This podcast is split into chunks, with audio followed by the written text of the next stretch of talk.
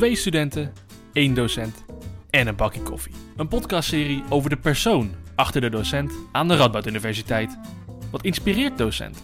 Wat geeft hen energie? En waarom kozen zij voor het docentschap? Je hoort het in BakkieMet. Vandaag doen wij een bakje met hoogleraar Algemene Rechtswetenschap en vice-decaan onderwijs Roel Schutgens.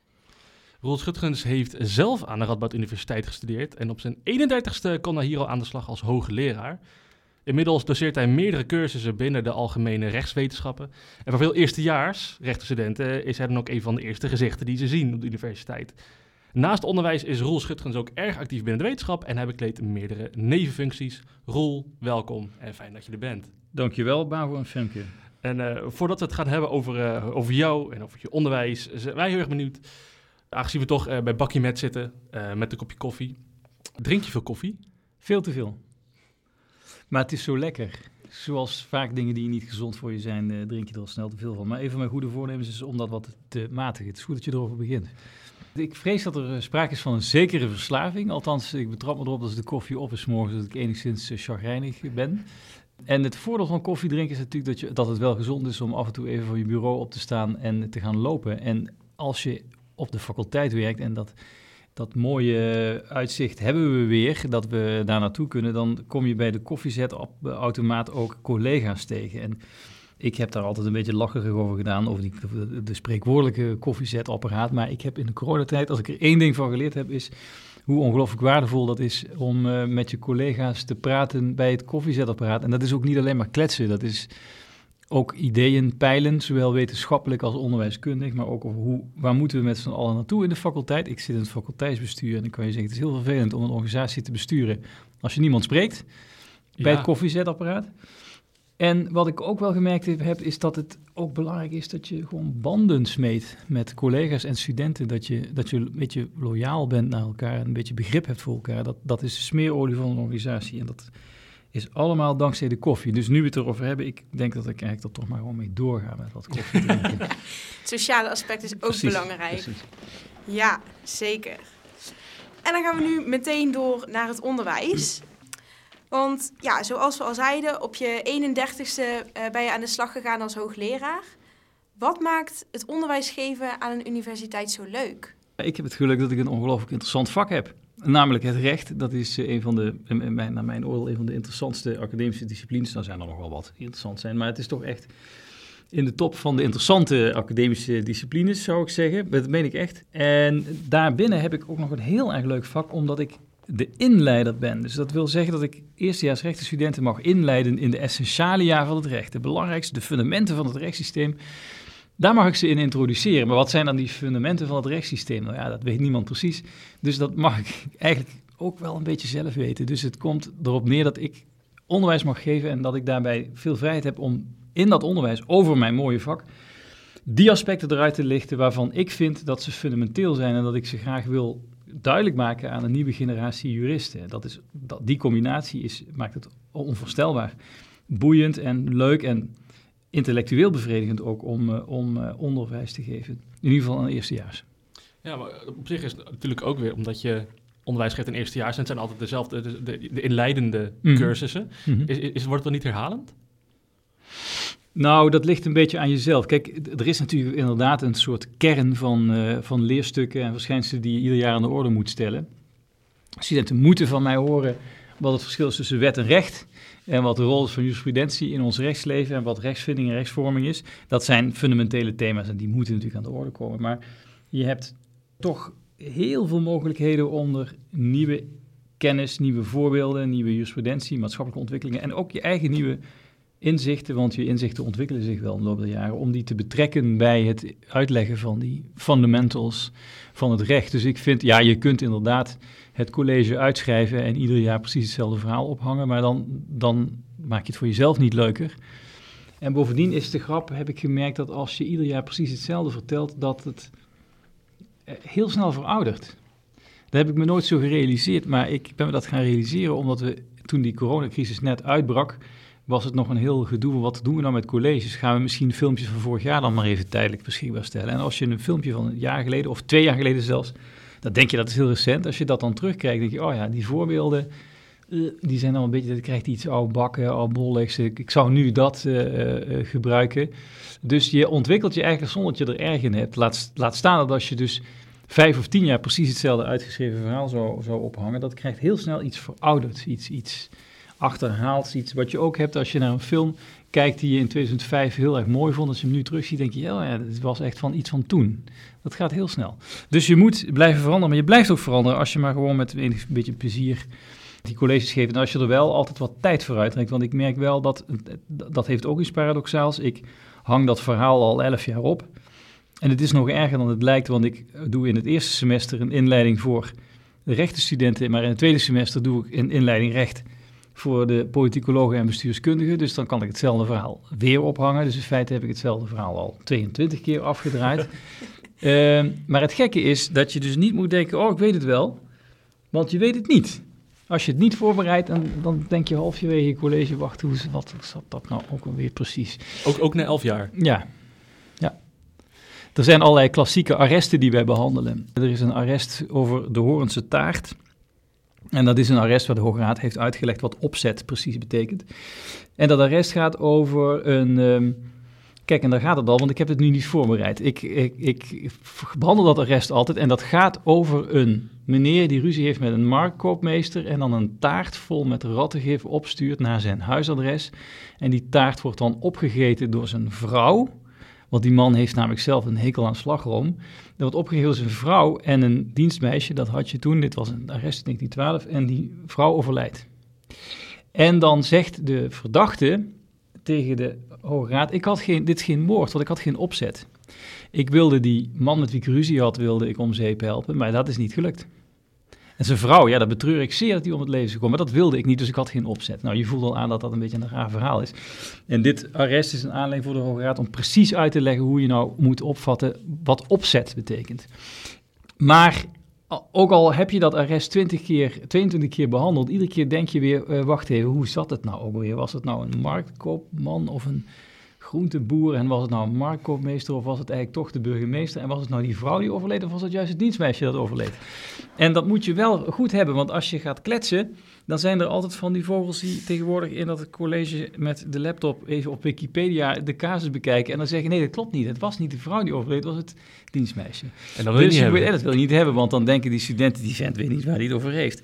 Dus je moet het blijven voorbereiden. Je moet, ook al heb je het al tweeëntwintig keer uh, dat verhaal verteld, zelfs de dingen die je al tweeëntwintig keer hebt verteld, moet je iedere keer van tevoren denken, hoe zat het ook weer precies? En bovendien dient de voorbereiding er ook voor om bij bepaalde dingen die je wil illustreren, ook iedere keer nieuwe voorbeelden te verzinnen en actualiteiten te betrekken. Dat is een van de aardige dingen, vind ik, van het recht. Er gebeuren in de maatschappij voortdurend nieuwe dingen en die kun je...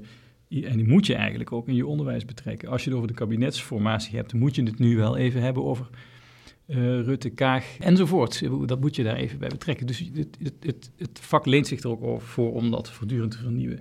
Door de zich ontwikkelende en, uh, realiteit. Ja. Ja, ook voor studenten is dat denk ik heel belangrijk om de stof tot zich te ja. nemen. Op het moment dat er echt actualiteit in zit. En wat je ja. zegt, als je dan voorbeelden van twee jaar, drie jaar geleden pakt. Precies. Dat, dat, dat voelen ze misschien niet zo, of dat staat te ver van ze af. Klopt. Dus, ja. Jullie zullen dat nog niet hebben, maar het gaat snel komen. Als je met tweeënveertig bent, dan denk je, oh, dit was het kabinet Balkenende. En dan denk ik, oh nee, wacht, wacht even. Oh. Voor mij is dat uh, alsof dat mm, drie maanden geleden was, bij van spreken. Maar die studenten waren toen, geloof ik, nog niet geboren. Dan moet, dat moet je bijvoorbeeld ook gaan realiseren. Dus als je ja. voorbeelden van vier jaar oud... Dat is voor een student van achttien, is dat ancient history. Dus je moet ook met actuele voorbeelden blijven komen. Om, zo'n beetje, om die reden, ja. Om ze een beetje ook geïnteresseerd te houden Precies. natuurlijk. En zijn de studenten zelf ook veranderd sinds je begonnen bent hier? Ja, in allerlei opzichten. Ik vind um, dat ze veel ambitieuzer zijn. Veel serieuzer studeren.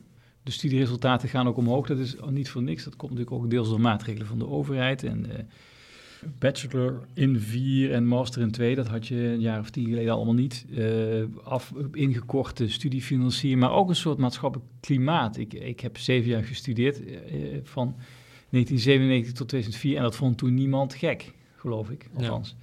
Ja. Uh, zeker ik zelf niet. Tegenwoordig is dat toch al wel al uitzonderlijk lang, uh, zeven jaar. Het is nu toch eigenlijk vijf jaar, vijf en een half jaar. Als het meer is, is het, is het eigenlijk iets te veel. En studenten voelen dat ook, dus ze, ze, ze werken serieuzer... kan, dat wil niet zeggen dat het niet toch soms nog wel wat serieuzer kan. Maar ze werken serieuzer dan het was, is mijn indruk. Uh, ze zijn zich veel bewuster van uh, cv-building, dat dat nodig is. Maar soms schieten ze er ook wat in door, voor mijn gevoel. En ze zijn ook veel meer bezig met hun uiterlijke presentatie. Dat is, is niet negatief bedoeld, maar het valt me wel op. In, in, zeker toen ik zelf studeerde, toen, had je dus, uh, ja, toen trok je de spijkerbroek aan en een houthakkershemd, dat was dan goed. Als, ik, als wij nu een Poppenduizen-uitreiking organiseren, of organiseerden, want dat is helaas vorig jaar afgeschaft op deze universiteit, maar tot een jaar geleden hadden wij Poppenduizen-uitreikingen. De laatste jaren was het zo dat die negentienjarigen allemaal in een mantelpakje of een keurig nieuw gekocht pak, perfect gesneden en de haren in de scheiding, uh, naar zo'n Poppenduizen-uitreiking kwamen. Dus ze zijn ook wel zich veel bewuster van, nou, een zeker gevoel voor stijl. Je zou het ook onaardig kunnen, kunnen benaderen, kunnen zeggen, men is zich meer bewust van uiterlijkheden. Ik denk dat dat ook iets is van deze tijd.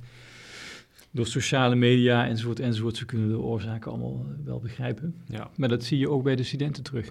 En ja, het, ja, voor mij persoonlijk ook wel heel erg herkenbaar dat je bezig bent met, uh, goh, wat ga ik hier nadoen? Ja. En hoe, uh, mm-hmm. hoe, hoe ontwikkel ik me? En dat je heel erg bewust bent van de dingen waarin je je ontwikkelt. Mm-hmm. Uh, en dat je dat ook heel, heel erg graag naar voren wilt laten komen. Dus dat is, ja, dat is ook wel herkenbaar als ik er zo zelf op terugkijk. Ja, het is ook niet gek. Kijk, als al je vrienden een LinkedIn-pagina hebben, dan heb jij er op een gegeven moment ook een. En als je hem dan eenmaal hebt, is het wel lullig als er niks op staat. Ja, maar LinkedIn bestond niet in tweeduizend vier. Nee. Dat is een heel andere blik op de wereld dan toch. Ja, zeker. En toen, toen je zelf student was, had je toen ook docenten waar je toen tegenop keek? Ja, zeker. Ik had verschillende docenten die op dit moment nog steeds collega's zijn.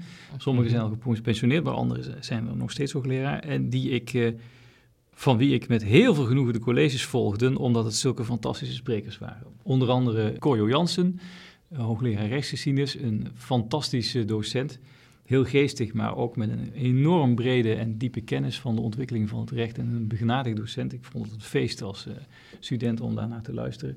Uh, Anton Kwaadvlieg, een, een zeer uh, begaafde hoogleraar auteursrecht, die fantastische colleges geeft. Uh, mijn eigen promotor, Tijn Kortman, met zijn brede kennis van het staatsrecht. Dat waren allemaal mensen, en dan vergeet ik vast nog een aantal die ook heel goed waren, zoals Buruma. En nou ja, goed. Er is een, er, maar er is wel een lijstje van mensen die ik echt bewonderde vanwege hun eloquentia eigenlijk. En heb je, heb je daar ook dingen van meegenomen zelf als docent? Of heb je teruggekeken, al dan niet bewust of onbewust, welke dingen je daarin meeneemt? Of heb je het helemaal zelf vormgegeven? Wil je het op je eigen manier doen? Nou, als je één op één uh, mensen gaat imiteren, dan werkt dat nooit omdat het niet authentiek is. Dat neemt niet weg dat ik ten eerste van ze heb geleerd dat het heel belangrijk is om een goed gestructureerd, maar ook goed onderbouwd en enthousiast verhaal te vertellen over je vak. En dat dat heel, heel erg de moeite waard kan zijn voor studenten, want dat heb ik zelf ervaren. En dat houd ik mijzelf ook voor. En ten tweede zijn er ook wel wat dingen, dat, maar dat zijn trucjes. Maar daar kun je wel veel van leren. Ik heb bijvoorbeeld van Tijn Kortman twee dingen overgenomen. Tijn Kortman, helaas overleden hoogleraar staatsrecht, die mijn promotor is, ook is geweest. Als hij aan zijn college begon en het was onrustig, dan zei hij niks. En dan als je dat doet, wordt het vanzelf muisstil. En het heeft hij ook een keer uitgelegd. Je moet ook niet boos worden. Je moet niet eens boos kijken, maar gewoon ophouden met praten. En als het dan wordt vanzelf muisstil, en als het muisstil is, ga je ook niks verwijten. Dus dan praat je gewoon weer verder. Dat is een truc die bijna altijd werkt. Zou ik zelf niet bedacht hebben, maar het werkt. Als je ooit voor een volle zaal staat met studenten, moet je het maar eens proberen. Ik ga deze onthouden, ja. Ja. En het tweede wat ik een beetje gejat heb van Tijn, Tijn Kortman, is dat hij altijd met Sinterklaas, Sinterklaasliedjes ging zingen met studenten. En dat vond ik zo gezellig als student. Ook als promovendus ben ik wel eens in de zaal gaan zitten, dat ik dat zelf ook, eh, dat idee van hem eh, heb overgenomen. Overigens meen ik dat hij het, de inspiratie daarvoor weer ontleend heeft aan een hoogleraar eh, van den Berg, die in de jaren zestig hoogleraar staatsrecht was. Maar in ieder geval, dat was een groot succes bij Tijn Kortman, dat doe ik ook. Maar dat zijn een beetje, wel een beetje trucjes. Het is niet zo dat ik hun stijl, geloof ik, uh, imiteer, want dan zou ik niet meer authentiek zijn. Ja. Ja, wat denk ik ook zeker logisch is als je begint inderdaad als promovendus en daarna sta je voor zo'n zaal. Ja, je moet het toch maar doen en dan doe je het vooral natuurlijk met de kennis die je, ja. die je uit, uit je eigen colleges uh, ja.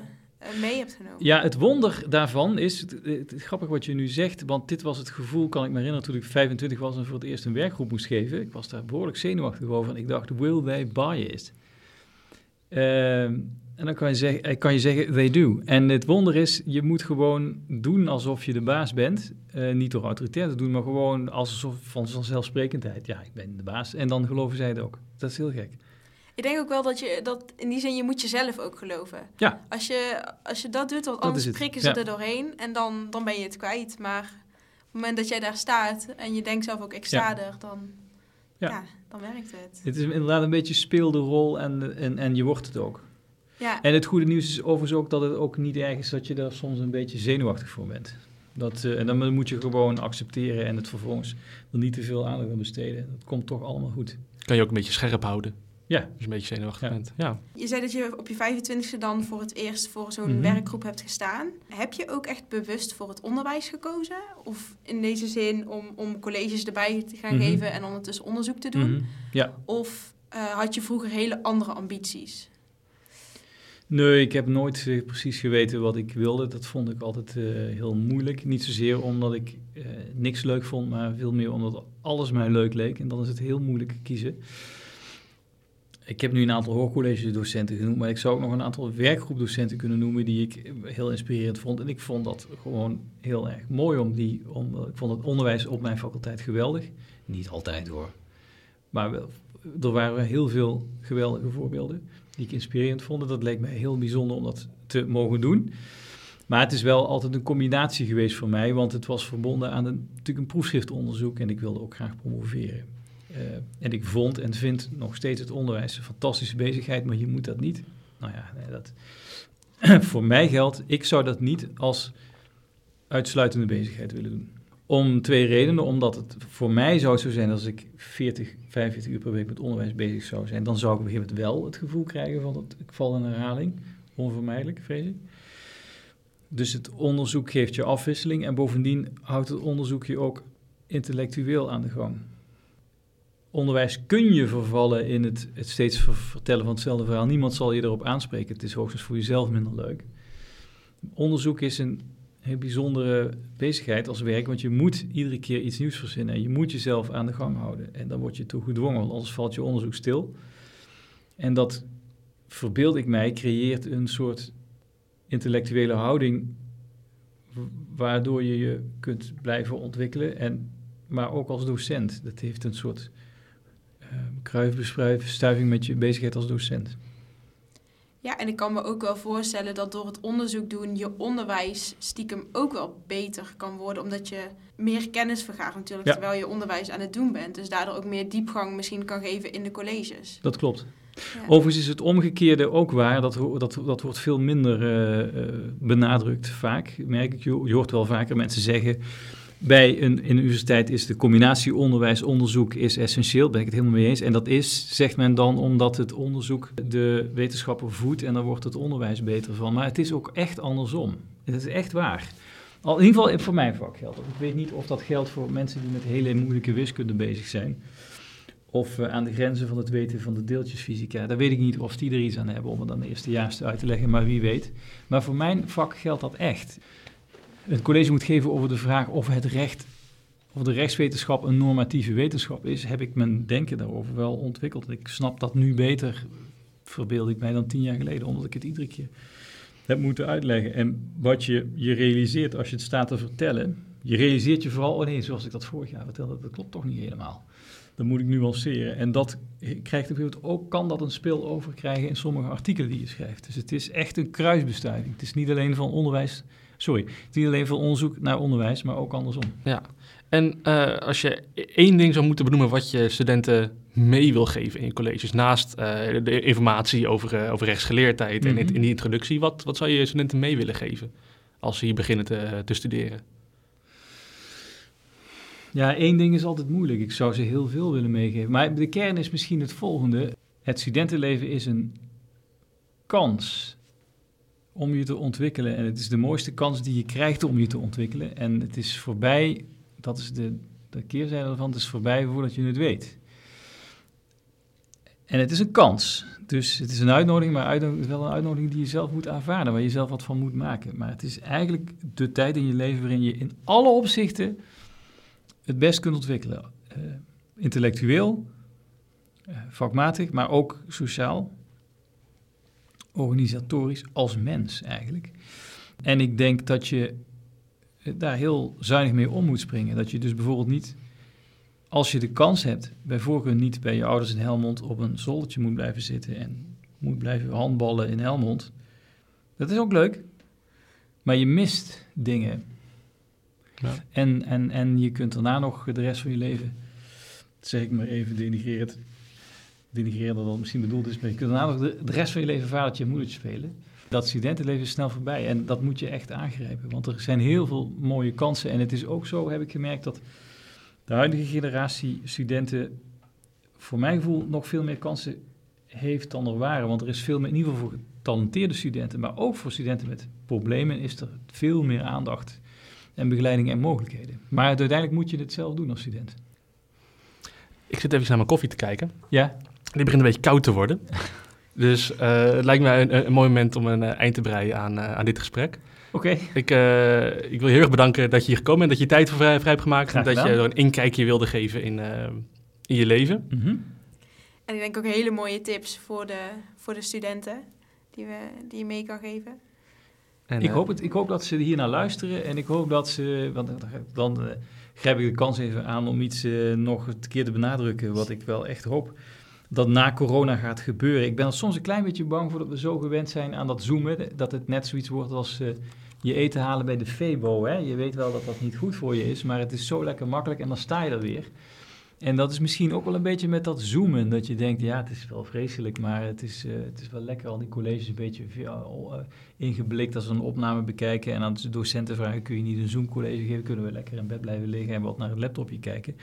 Ik hoop dat dat snel weggaat, die ellende van die coronacrisis, en dat we allemaal weer naar de campus komen, omdat wij een lerende gemeenschap zijn van een universitas studio Zorm, van mensen die samen met elkaar voor elkaar leren. Dat is zo ongelooflijk waardevol.